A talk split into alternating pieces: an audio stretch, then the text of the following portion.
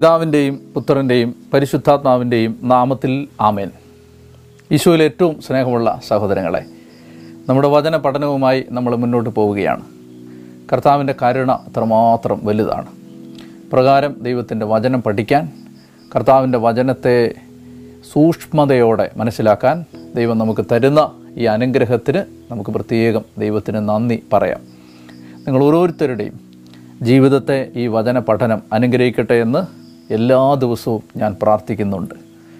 എന്റെ അനുദിന പ്രാർത്ഥനയിൽ നിങ്ങളുടെ ജീവിതം ഈ വചനത്താൽ അനുഗ്രഹിക്കപ്പെടണം എന്ന് ആത്മാർത്ഥമായി ഞാൻ ആഗ്രഹിക്കുകയും പ്രാർത്ഥിക്കുകയും ചെയ്യുന്നു എന്ന വിവരം സന്തോഷത്തോടെ നിങ്ങളെ അറിയിക്കുകയാണ്.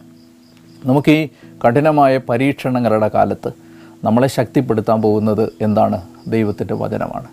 ദൈവവചനമാണ് നമ്മളെ പിടിച്ചു നിർത്താൻ പോകുന്നത്. എനിക്ക് ലഭിക്കുന്ന നൂറുകണക്കിന് ഇമെയിലുകളും വാട്സപ്പ് സന്ദേശങ്ങളുമെല്ലാം പഠിപ്പിച്ചുകൊണ്ടിരിക്കുന്നത് കർത്താവ് തന്റെ വചനം കൊണ്ട് തന്റെ മക്കളെ എത്രമാത്രം താങ്ങി നിർത്തുന്നു എന്ന അനുഭവ സാക്ഷ്യങ്ങളാണ്. നമുക്ക് ദൈവത്തിന് നന്ദി പറയാം.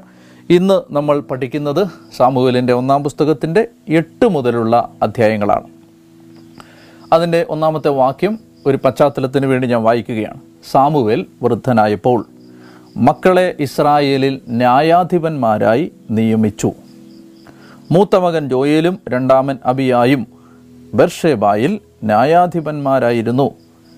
അവർ പിതാവിന്റെ മാർഗം പിന്തുടർന്നില്ല. പണമായിരുന്നു അവരുടെ ലക്ഷ്യം. അവർ കൈക്കൂലി വാങ്ങുകയും അനീതി പ്രവർത്തിക്കുകയും ചെയ്തിരുന്നു. ശ്രദ്ധിക്കുക. നീതിമാനായ ഒരപ്പൻ.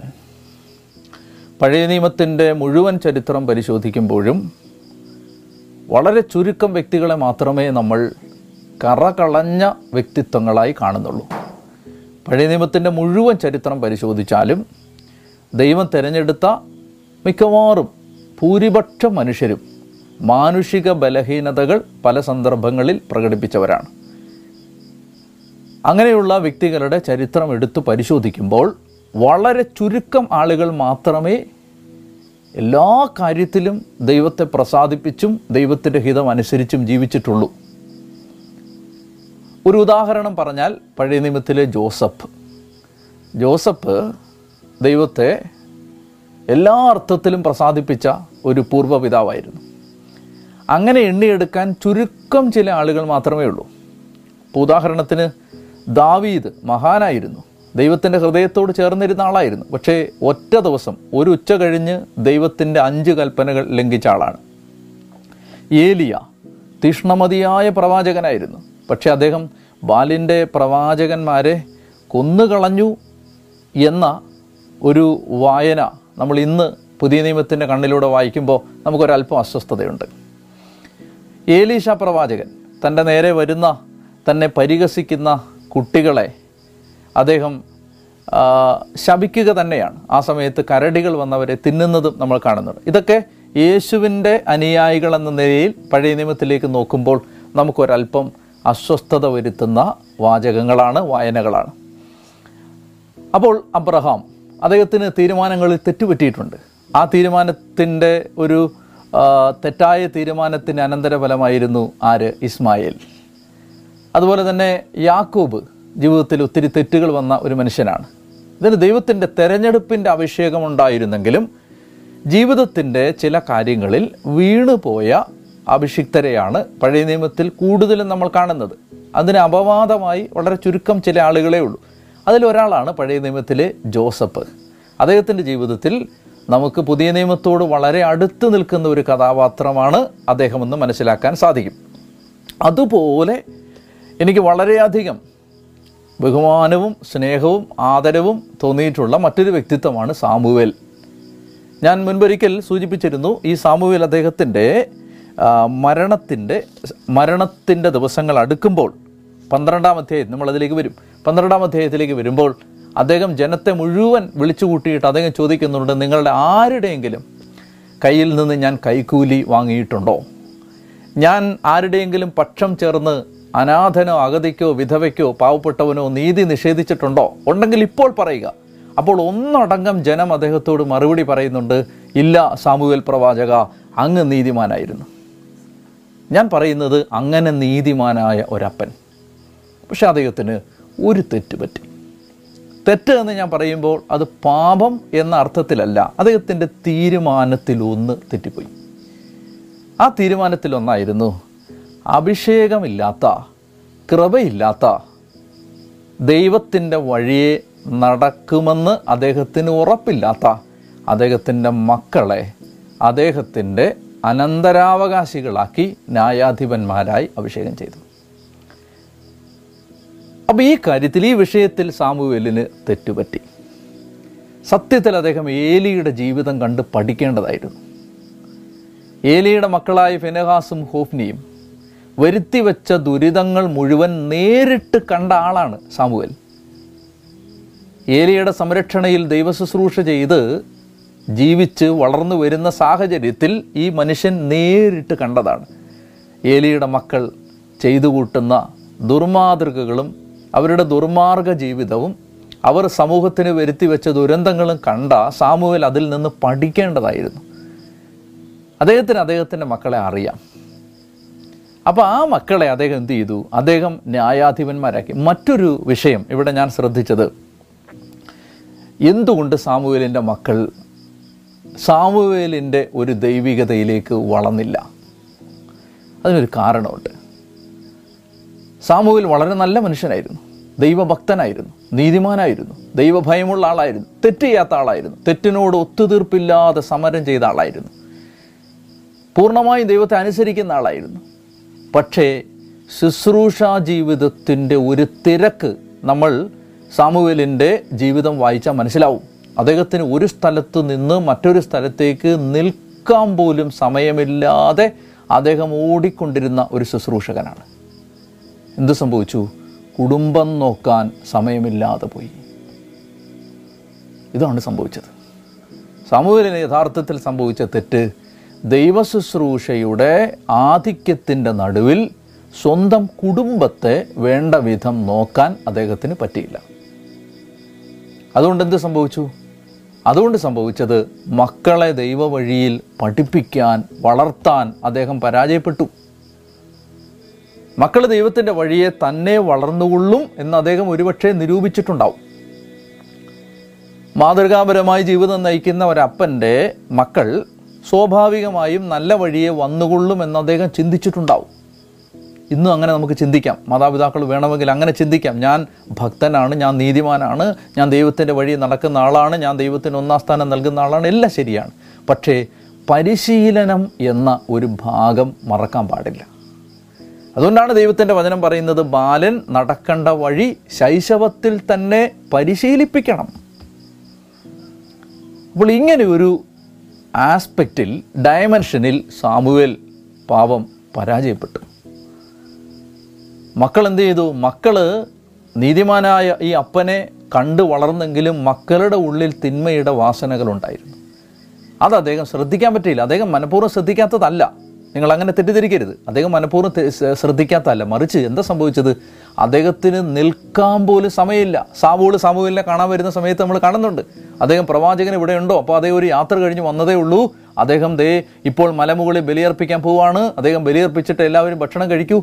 ഒരു സെക്കൻഡ് നേരമില്ലാതെ കർത്താവിന് വേണ്ടി ഓടി നടന്ന ഒരു മനുഷ്യൻ തന്റെ കുടുംബത്തിന്റെ ഉത്തരവാദിത്തങ്ങൾ നിറവേറ്റാൻ പരാജയപ്പെട്ടുപോയി.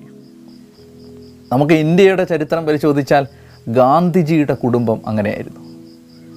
ഗാന്ധിജിയുടെ മക്കൾ വലിയ ഗാന്ധിജിയെ പോലെ ഒരു മഹാനായ അപ്പന്റെ മക്കൾ.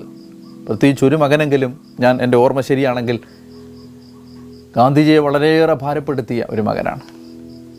ഗാന്ധിജിയെ പോലെ ഇത്ര വലിയ ഒരു മനുഷ്യന്റെ മക്കൾ നശിച്ചു പോവുക എന്ന് പറഞ്ഞാൽ ഞാനിത് പറയുമ്പോൾ എന്റെ പ്രിയപ്പെട്ടവരെ എനിക്ക് എനിക്ക് സഹോദര സഭകളിലെ എന്റെ സുഹൃത്തുക്കളായ പല വൈദികരുടെയും കുടുംബം അറിയാം. ഞാൻ അവരോടുള്ള എല്ലാ സ്നേഹവും ബഹുമാനവും ആദരവും കരുണയും കൊണ്ടാണ് ഇത് പറയുന്നത്. ഞാനൊരു വിധി പ്രഖ്യാപിക്കുകയല്ല. പല വൈദികരുടെയും വിവാഹം ചെയ്യുന്ന സഭകളിലെ എനിക്കറിയാവുന്ന ചുരുക്കം ചില കുടുംബങ്ങളിലെങ്കിലും ചില വൈദികരുടെയെങ്കിലും മക്കളെ ഓർത്ത് പുരോഹിതന്മാരായ അപ്പന്മാർ ഭാരപ്പെടുന്നത് ഞാൻ കണ്ടിട്ടുണ്ട്. അപ്പോൾ എന്താണ് സംഭവിക്കുന്നത്? ഇതിനകത്ത് പൂർണമായും നമുക്ക് ആരെയും വിധി പ്രഖ്യാപിച്ച് പ്രതിക്കൂട്ടിൽ നിർത്താൻ പറ്റില്ല. പക്ഷേ ഒരു കാര്യം ശ്രദ്ധിക്കാൻ വേണ്ടിയിട്ടാണ് ഞാനിത് പറയുന്നത്. ദൈവ ശുശ്രൂഷ ചെയ്യുന്നവർ തങ്ങളുടെ കുടുംബത്തോടുള്ള ഉത്തരവാദിത്വം മറക്കാൻ പാടില്ല. ഒരു വചനം ഞാൻ നിങ്ങൾക്ക് കാണിച്ചു തരാം. തിമോത്തിയോസിന് പൗലോസ്ലിഹ എഴുതുമ്പോൾ തിമോത്തിയോസ് ആ സഭയിലെ മെത്രാനാണ്. ആ സഭയിലെ മൂപ്പനാണ്. ആ മെത്രാന് എഴുതുമ്പോൾ പൗലോസ്ലിഹ തിമൂത്തിയോട് പറയുകയാണ് ഒന്ന് തിമൂത്തി അഞ്ചാം അധ്യായം എട്ടാമത്തെ വാക്യം. ഒന്ന് തിമൂത്തി അഞ്ച് എട്ടിൽ പറയുന്ന വാക്യം ഇങ്ങനെയാണ് ഒരുവൻ തന്റെ സ്വന്തക്കാരുടെയും പ്രത്യേകിച്ച് തന്റെ കുടുംബത്തിന്റെയും ആവശ്യങ്ങൾ നിറവേറ്റുന്നില്ലെങ്കിൽ. പൗലോസ്ലിഹ പറയുകയാണ് ഒരുവൻ തന്റെ സ്വന്തക്കാരുടെയും പ്രത്യേകിച്ച് തന്റെ കുടുംബത്തിന്റെയും ആവശ്യങ്ങൾ നിറവേറ്റുന്നില്ലെങ്കിൽ അവൻ വിശ്വാസം പരിത്യജിച്ചവനും അവിശ്വാസിയേക്കാളും ഹീനനുമാണ്.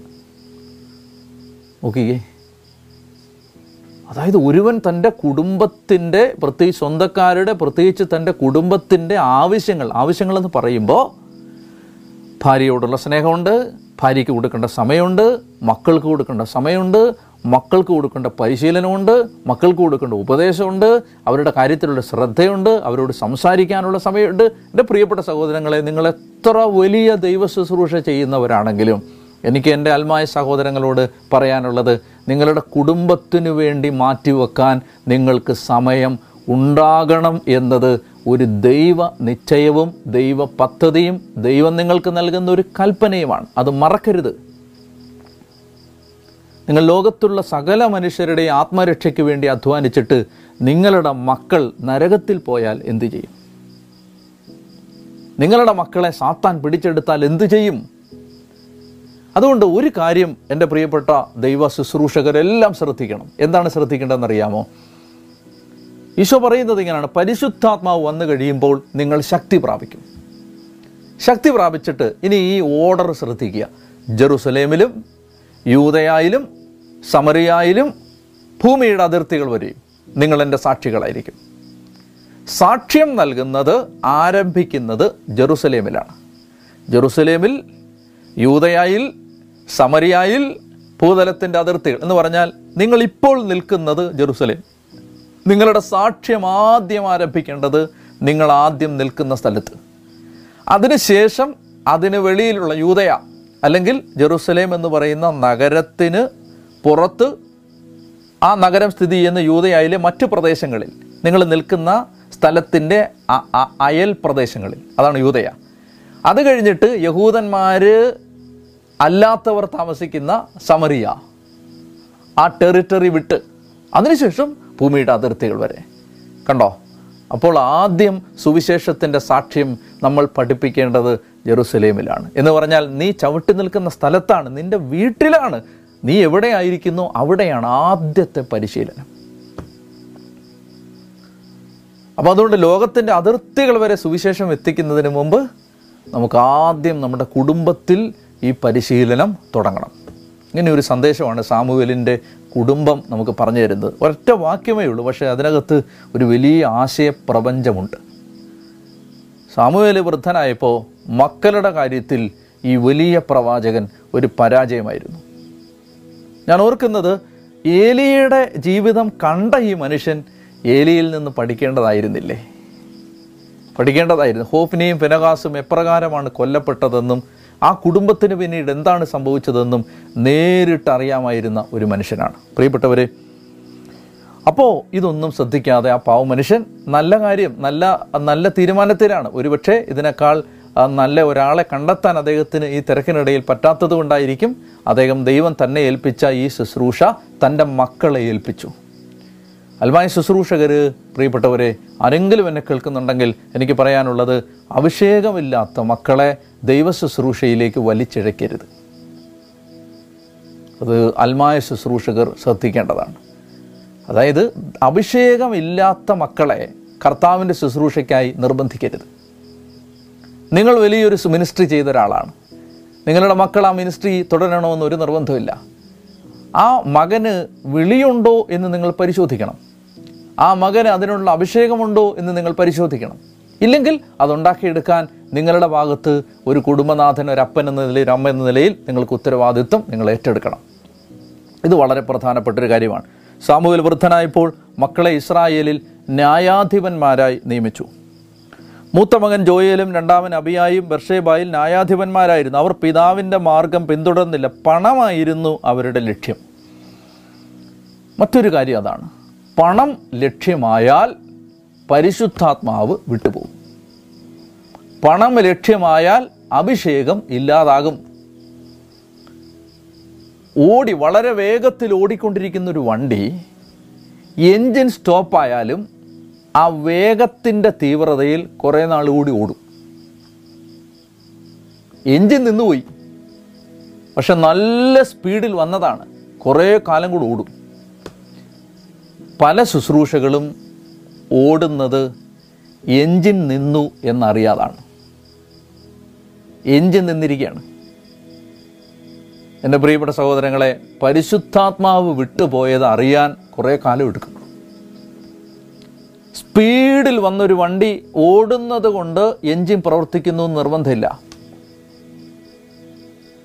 ഓടുന്നത് നേരത്തെ വന്ന സ്പീഡിന്റെ ആ വേഗതയിൽ നിന്നാണ് ഈ ഓടുന്നത്. അതുകൊണ്ട് എൻജിൻ പ്രവർത്തിക്കുന്നു ഒരു നിർബന്ധമില്ല. പ്രിയപ്പെട്ട സഹോദരങ്ങളെ ഉറപ്പുവരുത്തേണ്ടതുണ്ട് അഭിഷേകം നിലനിൽക്കുന്നുണ്ടോ കൃപ നിലനിൽക്കുന്നുണ്ടോ ആത്മാവുണ്ടോ പണം ലക്ഷ്യമായി. മറ്റേതെങ്കിലും ക്രിസ്തു അല്ലാതെ മറ്റെന്ത് ലക്ഷ്യം നിങ്ങളുടെ ശുശ്രൂഷയിൽ വന്നാലും നിങ്ങളുടെ എഞ്ചിൻ നിലച്ചു എന്ന് കൂട്ടിക്കോണം. ഞാനിത് തിരിച്ചറിഞ്ഞോണം. നീ ഇത് തിരിച്ചറിഞ്ഞോണം. യേശു അല്ലാതെ മറ്റെന്ത് ലക്ഷ്യം? ദൈവത്തെ മഹത്വപ്പെടുത്തുക എന്നുള്ളതല്ലാതെ മറ്റെന്ത് ലക്ഷ്യം ഒരു ആത്മീയ ശുശ്രൂഷയിൽ വന്നാലും ആ എഞ്ചിൻ നിന്നു. പണമായിരുന്നു ലക്ഷ്യം. പ്രശസ്തിയായിരുന്നു ലക്ഷ്യം. ആളുകളുടെ കയ്യടിയായിരുന്നു ലക്ഷ്യം. മനുഷ്യർ തരുന്ന നല്ല വാക്കുകളായിരുന്നു ലക്ഷ്യം. സൽപ്പേരായിരുന്നു ലക്ഷ്യം. സ്വന്തം ഗ്ലോറിയായിരുന്നു ലക്ഷ്യം. ദൈവ ശുശ്രൂഷയിൽ അങ്ങനെ സംഭവിക്കുമ്പോൾ എന്തു ചെയ്യുന്നു? എഞ്ചിൻ നിന്ന് പോവുകയാണ്. അപ്പോൾ ഈ മനുഷ്യർ ഒരു പരാജയമായിരുന്നു. ജോയൽ അബിയ പണമായിരുന്നു അവരുടെ ലക്ഷ്യം. എന്ത് സംഭവിച്ചു? ജനം ഇത് പെട്ടെന്ന് തിരിച്ചറിഞ്ഞു. നമ്മൾ തൊട്ട് മുമ്പത്തെ അധ്യായത്തിൽ പ്രത്യേകിച്ച് നമ്മൾ ആറാമത്തെ അധ്യായത്തിൽ നമ്മൾ കണ്ടത് വേഗം സോറി ആറാമത്തെ അല്ല ഏഴാമത്തെ അധ്യായത്തിൽ നമ്മൾ കണ്ടത് സാമുവേൽ ന്യായാധിപനായി എന്ന വിവരം വേഗം എല്ലാവരും പറഞ്ഞു നാലാമത്തെ അധ്യായത്തിലാണ്. സോറി മൂന്നാമത്തെ അധ്യായത്തിലാണ്. മൂന്നാം അധ്യായത്തിൽ സാമുവേൽ ഒരു പ്രവാചകനായി ദൈവം തിരഞ്ഞെടുത്തിരിക്കുന്നു സാമുവേലിനെ എന്ന് ദാൻ മുതൽ ബർഷേബ വരെ ഇസ്രായേൽ ജനം മുഴുവൻ അറിഞ്ഞു. നിനക്ക് അഭിഷേകം ഉണ്ടെങ്കിലും വേഗം ആളുകൾ അറിയും. അഭിഷേകം പോയാലും വേഗം ആളുകൾ അറിയും. പെട്ടെന്ന് ആളുകൾക്ക് മനസ്സിലാവും. കൃപയുള്ളവനെ ആളുകൾ തിരിച്ചറിയും കൃപ നഷ്ടപ്പെട്ടവനെയും ആളുകൾ തിരിച്ചറിയും. അപ്പൊ ജനം സാമൂഹലിന്റെ അടുത്ത് വന്നു. ജനം പറഞ്ഞു ഇത് ശരിയായിട്ടില്ല. നിന്നെ ഞങ്ങൾക്ക് ഇഷ്ടമാണ്. നീ നല്ലവനായിരുന്നു. പക്ഷെ നിന്റെ മക്കൾ അങ്ങനെ അല്ല. അവൻ എന്താണ് പറയുന്നതെന്ന് അറിയാമോ അവർ പറഞ്ഞു അങ്ങ് വൃദ്ധനായി. പുത്രന്മാരാകട്ടെ അങ്ങയുടെ വഴിയെ പോകുന്നുമില്ല. അതുകൊണ്ട് മറ്റു ജനതകൾക്കുള്ളതുപോലെ ഒരു രാജാവിനെ ഞങ്ങൾക്കും നിയമിച്ച് തരിക. ഇസ്രായേൽ ഒരു രാജാവിന് വേണ്ടി മുറവിളി കൂട്ടാനുള്ള പശ്ചാത്തലം ഇതാണ്. രാജാവിന് വേണ്ടി അവർ മുറവിളി കൂട്ടുകയാണ്. അപ്പോൾ സാമുവിൽ എന്ത് ചെയ്തു? അദ്ദേഹം ദൈവസന്നിധിയിൽ ചെന്നു. എന്നിട്ട് അദ്ദേഹം ദൈവത്തോട് പറഞ്ഞു കർത്താവെ ഈ ജനം ഒരു രാജാവിന് വേണ്ടി മറ്റ് ജനതകൾക്കുള്ളതുപോലെ ഞങ്ങൾക്കും ഒരു രാജാവിനെ തരണം എന്ന് പറഞ്ഞ് നിലവിളിക്കുകയാണ്. ഇവിടെ ദൈവം പറയുന്നത് ഇങ്ങനെയാണ്. അവിടുന്ന് സാമുവേലിനോട് പറഞ്ഞു ഏഴാം വാക്യം ജനം പറയുന്നത് കേൾക്കുക. അവർ നിന്നെയല്ല തങ്ങളുടെ രാജാവായ എന്നെയാണ് തിരസ്കരിച്ചിരിക്കുന്നത്. നിങ്ങൾക്ക് ചിലപ്പോൾ ഇത് കേൾക്കുമ്പോൾ സംശയം തോന്നാം.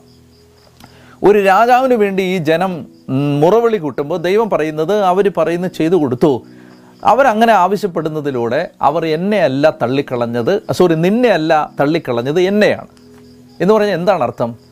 ഞാൻ മനസ്സിലാക്കുന്നിടത്തോളം ഇസ്രായേലിന് ഒരു രാജാവ് മതി എന്നായിരുന്നു ദൈവത്തിന്റെ ആദ്യത്തെ തിരുവിഷ്ടം ആരാണ് ആ രാജാവ്? സർവശക്തനായ ദൈവം. ദൈവം മതി നിങ്ങളെ ഭരിക്കാൻ. നിങ്ങൾ ഓർക്കുക ഈ ജനത്തിന്റെ ഇത്രയും നാളത്തെ ചരിത്രത്തിൽ യുദ്ധം ചെയ്യുന്നതിന് നേതൃത്വം കൊടുക്കാൻ ചില വ്യക്തികൾ മുന്നിൽ നിന്നെങ്കിലും യുദ്ധം ചെയ്തത് മുഴുവൻ ദൈവമായിരുന്നു. രാജാവ് ദൈവമായിരുന്നു. അവരെ കൊണ്ടുപോയത് ദൈവമായിരുന്നു. പകൽ മേഘസ്തംഭം രാത്രി അഗ്നിത്തോട്. വഴി നടത്തിയത് ദൈവമാണ്. അവരുടെ ആവശ്യങ്ങളെല്ലാം നിറവേറ്റുന്നത് ദൈവമാണ്. അപ്പോൾ ദൈവത്തിന്റെ ദൈവജനത്തെ സംബന്ധിക്കുന്ന ആദിമ പദ്ധതി ദൈവമാണ് നമ്മുടെ രാജാവ്. ഇതാണ് ഈശോ ദൈവരാജ്യം എന്ന തന്റെ സുവിശേഷത്തിലൂടെ തിരിച്ചു പിടിക്കുന്നത്. ഇന്ന് ആരാണ് നമ്മളെ ഭരിക്കുന്നത്? ഇന്ന് നമുക്ക് ഒരു ക്രിസ്ത്യാനിക്ക് ആരാണ് രാജാവ്? എന്റെ രാജാവ് സർവശക്തനായ ദൈവമാണ്. എന്നെ ഭരിക്കുന്നത് ദൈവമാണ്. അതുകൊണ്ടാണ് നമ്മൾ സ്വർഗസ്ഥനായ പിതാവ് എന്ന പ്രാർത്ഥനയിൽ പ്രാർത്ഥിക്കുന്നത് അങ്ങയുടെ രാജ്യം വരണമേ. അങ്ങയുടെ രാജ്യം വരണമേ. അങ്ങാണ് എന്റെ രാജാവ്. അതുകൊണ്ടാണ് സീറോ മലബാർ കുമാരി പാടുന്നത് കർത്താവേ മമ രാജാവേ. അതുകൊണ്ടാണ് പാടുന്നത് പൂർവപിതാവാം അബ്രാഹാം ഇസഹാക്ക് യാക്കോബ് എന്നിവർ തൻ ദൈവമേ നിത്യം ആരാധ്യൻ രാജാവേ നിൻ സന്നിധിയിൽ. രാജാവേ. അഖില രോഗ അഖില ലോക രാജാവേ. സകല ലോകത്തിന്റെയും നിങ്ങൾ ഓർക്കുക നിങ്ങൾ ആരുടെ ഞാൻ എപ്പോഴും ഓർക്കാറുണ്ട്. അതായത് ആരാണ് ഏറ്റവും നല്ല എംപ്ലോയർ നിങ്ങൾക്കൊരു ജോലി തരാൻ അല്ലെങ്കിൽ നിങ്ങൾ ആരുടെ ജോലിക്കാരനാകാനാണ് ആഗ്രഹിക്കുന്നത്? നിങ്ങൾക്ക് ടാറ്റായുടെ ഒരു വലിയ ഫേമിൽ ഒരു നല്ല ജോലി കിട്ടിയാൽ നിങ്ങൾ അതിൽ സന്തോഷിക്കില്ലേ? ടാറ്റ നല്ല ഒരു എംപ്ലോയറാണ് അല്ലെങ്കിൽ ഏതെങ്കിലും പ്രസിദ്ധമായ ഒരു കമ്പനിയുടെ ഉടമസ്ഥനോ അതിന്റെ ഉത്തരവാദിത്തപ്പെട്ടവരോ നിങ്ങൾക്ക് ഒരു ജോലി തന്നാൽ നിങ്ങൾ പറയും ഞാൻ ഇന്ന കമ്പനിയുടെ ജോലിക്കാരനാണ്. ഞാൻ ഇന്ന കമ്പനിയുടെ എക്സിക്യൂട്ടീവാണ് ദൈവം ചോദിക്കുന്നത് ആരാണ് ഏറ്റവും വലിയ എംപ്ലോയർ സർവശക്തനായ ദൈവം. എന്റെ അഭിമാനം എന്താണെന്ന് ഞാൻ നിങ്ങളോട് പറയട്ടെ? ഞാൻ ഈ ലോകം സൃഷ്ടിച്ച സർവശക്തനായ രാജാധിരാജന്റെ ജോലിക്കാരനാണ്. I am an employee of the lord almighty who is the king of the universe ഈ ലോക രാജാവിന്റെ തൊഴിലാളിയാണ് ഞാൻ. അതാണ് എന്റെ ഐഡന്റിറ്റി അതാണ് എന്റെ അഭിമാനം. അതാണ് ഞാൻ തലയുയർത്തി നിൽക്കാനുള്ള കാരണം. ഞാൻ ജോലി ചെയ്യുന്നത് ദൈവം തമ്പുരാന് വേണ്ടിയിട്ടാണ്. ഞാൻ പണിയെടുക്കുന്നത് എന്റെ കർത്താവിന് വേണ്ടിയിട്ടാണ്. എന്നെ നിയമിച്ചിരിക്കുന്നത് എന്റെ ദൈവമാണ്. ദൈവം. കർത്താവ് പറഞ്ഞു സാമുവേലെ അവരൊരു രാജാവിനെ ചോദിക്കുമ്പോൾ അവർ നിന്നെ അല്ലടാ തള്ളിക്കളഞ്ഞത് എന്നെയാണ്. അവർക്ക് രാജാവായിട്ട് എന്നെ വേണ്ട. ഇന്ന് നിങ്ങൾ ഈ വചനം കേട്ടുകൊണ്ടിരിക്കുമ്പോൾ എന്റെ പ്രിയപ്പെട്ട മക്കളെ ഇന്ന് നിങ്ങൾ പ്രാർത്ഥിക്കണം ദൈവമേ അങ്ങ് എന്റെ രാജാവായാൽ മതി. എനിക്ക് വേറെ ആരും രാജാവായിട്ട് വേണ്ട. അങ്ങന്റെ രാജാവായാൽ മതി. ബുദ്ധിയുള്ളവരെല്ലാം അങ്ങനെ പ്രാർത്ഥിക്കും. കാരണം എന്തെന്നറിയാമോ നിങ്ങൾക്കൊന്നിന്റെയും കുറവുണ്ടാകില്ല. അവൻ നല്ല അന്തസ്സുള്ള ഒരു രാജാവാണ്. അവനൊരു നാണം കെട്ട രാജാവല്ല. അവനറിയാം തന്റെ പ്രജകളെ എങ്ങനെ കണ്ണിലെ കൃഷ്ണമണി പോലെ പരിപാലിക്കണമെന്ന്. എന്റെ പ്രിയപ്പെട്ട മക്കളെ കഴിഞ്ഞ നാല് മാസങ്ങളായി ഈ ലോക്ക്ഡൗൺ കാലത്ത് ആ പരിപാലന അനുഭവിക്കുന്ന ഒരച്ഛനാണ് നിങ്ങളോട് പറയുന്നത് അവൻ തന്റെ മക്കളെ പട്ടിണിക്കിടില്ല. അവൻ തന്റെ മക്കളെ തള്ളിക്കളയില്ല. അവൻ തന്റെ മക്കൾക്ക് ഒരപമാനം വരുത്താൻ ഇടവരുത്തില്ല. അപ്പോൾ അതുകൊണ്ട് നിങ്ങളുടെ രാജാവ് ആരാണ്? നിങ്ങളുടെ കുടുംബത്തിന്റെ രാജാവ് ആരാണ്? നിങ്ങളുടെ ഫേമിന്റെ രാജാവ് ആരാണ്? നിങ്ങളുടെ കമ്പനിയുടെ രാജാവ് ആരാണ്? ആരാണ്? എന്റെ ഒരു സ്നേഹിതം പറയാറുണ്ട് എന്റെ മുഴുവൻ ബിസിനസ്സിന്റെയും ഓണർ കർത്താവാണ്. എനിക്ക് പണം അയച്ചു തന്നിട്ട് ശുശ്രൂഷയ്ക്ക് പണം തന്നിട്ട് ധ്യാനകേന്ദ്രത്തിന് പണം അയച്ചു തന്നിട്ട് ഒക്കെ അദ്ദേഹം എന്റെ അടുത്ത് പറയും ഞാൻ പോസ്റ്റ്മാനാണ്. ഇത് തരുന്നത് ഈ കമ്പനിയുടെ ഓണറാണ്. ഈ കമ്പനിയുടെ ഓണർ ആരാണ്? കർത്താവാണ്. കർത്താവ്. എന്റെ പ്രിയപ്പെട്ട മക്കളെ ഇത് ശ്രദ്ധിക്കുക. അപ്പോൾ ദൈവം പറയുകയാണ് വിഷമാണ് കേട്ടോ വിഷമാണ്. ഇതൊക്കെ വായിക്കുമ്പോൾ വലിയ വിഷമാണ്. കാരണം ദൈവത്തിന്റെ കരച്ചിലാണിത് കരച്ചിൽ ദൈവത്തിന്റെ കരച്ചിലാണിത്. ദൈവം കരയാണ് എന്നെ അവർക്ക് രാജാവായിട്ട് വേണ്ട. എന്റെ മകനെ നിന്റെ കുടുംബത്തെ ഓർത്ത് അങ്ങനെ ദൈവം പറയാനിടയാവരുത്. നിന്റെ ജീവിതത്തെ ഓർത്ത് അങ്ങനെ ദൈവം പറയാനിടയാവരുത്. സാമുവേലെ അവൻ തള്ളിക്കളഞ്ഞത് നിന്നെ അല്ലടാ എന്നെയാണ്. അങ്ങനെ പറയാനിടയാവല്ലേ? പറയാം നമുക്ക് കർത്താവ് നീ രാജാവായിട്ട് വാ. നീ രാജാവാണ്. നീയാണ് എന്റെ രാജാവ്. അങ്ങനെ ഭരിക്ക്. അങ്ങയുടെ രാജ്യം വരണമേ. അങ്ങയുടെ ഭരണം എന്റെ ജീവിതത്തിൽ നടക്കണമേ. തമ്പുരാന് വലിയ സങ്കടമായി സങ്കടമായി. അപ്പോൾ കർത്താവ് പറഞ്ഞു നീ ചെയ്തു കൊടുക്കടാന്ന് പറഞ്ഞു. പക്ഷേ മക്കൾ അത് ചെയ്തു കൊടുക്കുമ്പോൾ അവരോട് പറഞ്ഞു കൊടുക്കണം. വരാനുള്ള കാലത്ത് ഈ രാജാക്കന്മാരിലൂടെ നിങ്ങൾക്ക് നേരിടാൻ പോകുന്ന ബുദ്ധിമുട്ടുകളെല്ലാം പറഞ്ഞു കൊടുക്കണേ എന്ന് പറഞ്ഞു. ദൈവത്തെ അല്ലാതെ മറ്റാരെയെങ്കിലും നിങ്ങളെ രാജാവാക്കിയാൽ അവരിൽ നിന്ന് നിങ്ങൾ സഹിക്കേണ്ടി വരും. കേട്ടോ? ദൂതാണിത്. ദൈവത്തെ അല്ലാതെ നിങ്ങൾ ആരെയെങ്കിലും എന്തിനെങ്കിലും രാജാവാക്കിയാൽ അവർ നിങ്ങളെ വിഷമിപ്പിക്കും. അത് പറഞ്ഞു കൊടുക്കാൻ പറഞ്ഞു. എന്റെ മക്കൾക്ക് അത് നീ വ്യക്തമായിട്ട് പറഞ്ഞു കൊടുക്കടാന്ന് പറഞ്ഞു. എന്റെ പ്രിയപ്പെട്ട സഹോദരങ്ങളെ സാമുവേൽ അപ്രകാരം ഈ ദൈവജനത്തോട് പറഞ്ഞു കൊടുത്തു നിങ്ങൾക്ക് വരാനുള്ള കാലത്ത് രാജാവ് വന്നാൽ എന്ത് സംഭവിക്കും? ഈ രാജാക്കന്മാർ നിങ്ങളെ പിഴിയും പീഡിപ്പിക്കും. നിങ്ങൾ വായിച്ചാൽ മതി. ഒരുപാട് വരാനുള്ള കാലത്ത് സംഭവിക്കാൻ പോകുന്ന അനേകം ദുരിതങ്ങളെക്കുറിച്ച് ഇദ്ദേഹം പറഞ്ഞു കൊടുക്കുകയാണ്. അപ്പോൾ നിങ്ങൾ സ്വന്തമായിട്ട് അത് വായിച്ചാൽ മതി. എനിക്ക് നേരം കുറവാണ്. അതുകൊണ്ട് ഈ എപ്പിസോഡ് വൈൻഡപ്പ് ചെയ്യേണ്ട സമയമാവുന്നു. അതുകൊണ്ട് ഞാൻ ഇത് വേഗം പറഞ്ഞു പോവുകയാണ്. നിങ്ങളത് വായിക്കുക. പത്തൊമ്പതാമത്തെ വാക്യം സാമൂഹലിന്റെ വാക്കുകൾ ജനം അവഗണിച്ചു. അവർ പറഞ്ഞു അതൊക്കെ ശരിയാണ് പക്ഷേ ഞങ്ങൾക്ക് രാജാവിനെ വേണം. ഞാൻ പിന്നീട് പഠിപ്പിക്കാം നിങ്ങളെ. രാജാക്കന്മാരുടെ ഒന്നാം പുസ്തകം രണ്ടാം പുസ്തകം ഒന്ന് ദിനവൃത്താന്തം രണ്ട് ദിനവൃത്താന്തം എല്ലാം ഞാൻ പിന്നീട് പഠിപ്പിച്ചു തരാം. രാജാക്കന്മാരിലൂടെ ഈ ജനം നേരിട്ട ദുരിതങ്ങൾ പിന്നീട് നമുക്ക് പഠിക്കാം. അപ്പോൾ ഇന്ന് പറയുന്ന ദൈവദൂത് നാളത്തേക്ക് വേണ്ടിയുള്ള കരുതലാണ്. അത് കേൾക്കണം. അത് കേട്ടില്ലെങ്കിൽ നാളെ ദുരിതം ഉണ്ടാവും. അത് കേൾക്കാതെ കാതടയ്ക്കരുത് സാമൂഹലിന്റെ വാക്കുകൾ അവർ ധിക്കരിച്ചു. എന്നിട്ട് എന്നാ ചെയ്തു? അവർ പറഞ്ഞു ഞങ്ങൾക്ക് രാജാവിനെ കിട്ടണം. ഞങ്ങൾക്കും മറ്റ് ജനതകളെ പോലെയാകണം ഞങ്ങളുടെ രാജാവ് ഞങ്ങളെ ഭരിക്കുകയും നയിക്കുകയും ഞങ്ങൾക്ക് വേണ്ടി പടവെട്ടുകയും ചെയ്യണം. കർത്താവ് പറഞ്ഞു അവരുടെ വാക്കനുസരിച്ച് അവർക്ക് രാജാവിനെ വാഴിച്ചു കൊടുക്കുക. സാമൂഹൽ പറഞ്ഞു അത് ഞാൻ ചെയ്തു തരാം. ഓരോരുത്തരും ഇപ്പോൾ നിങ്ങളുടെ പട്ടണങ്ങളിലേക്ക് തിരികെ പൊക്കൊള്ളുക എട്ടാമത്തെ അധ്യായം അങ്ങനെ അവസാനിക്കുകയാണ്. പ്രിയപ്പെട്ട മക്കളെ ഈ സമയത്ത് പ്രാർത്ഥിക്കാം. കർത്താവെ അങ്ങ് ഞങ്ങളുടെ രാജാവായിട്ട് വാഴണമേ. കർത്താവെ അങ്ങ് ഞങ്ങളെ ഭരിക്കണമേ. കർത്താവ് ഈ വചനം കേട്ടുകൊണ്ടിരിക്കുന്ന സകല മക്കളെ ഈ സമയത്ത് അഭിഷേകം ചെയ്യണമേ കർത്താവെ. സ്പർശിക്കണമേ കർത്താവെ. നീ എത്രമാത്രം സ്നേഹമുള്ളൊരു ദൈവമാണെന്ന് അനുഭവിക്കാൻ ഈ വചനം കേട്ടുകൊണ്ടിരിക്കുന്ന സകലരെയും ഇപ്പോൾ അങ്ങ് സഹായിക്കണമെന്ന് പ്രാർത്ഥിക്കുകയാണ്.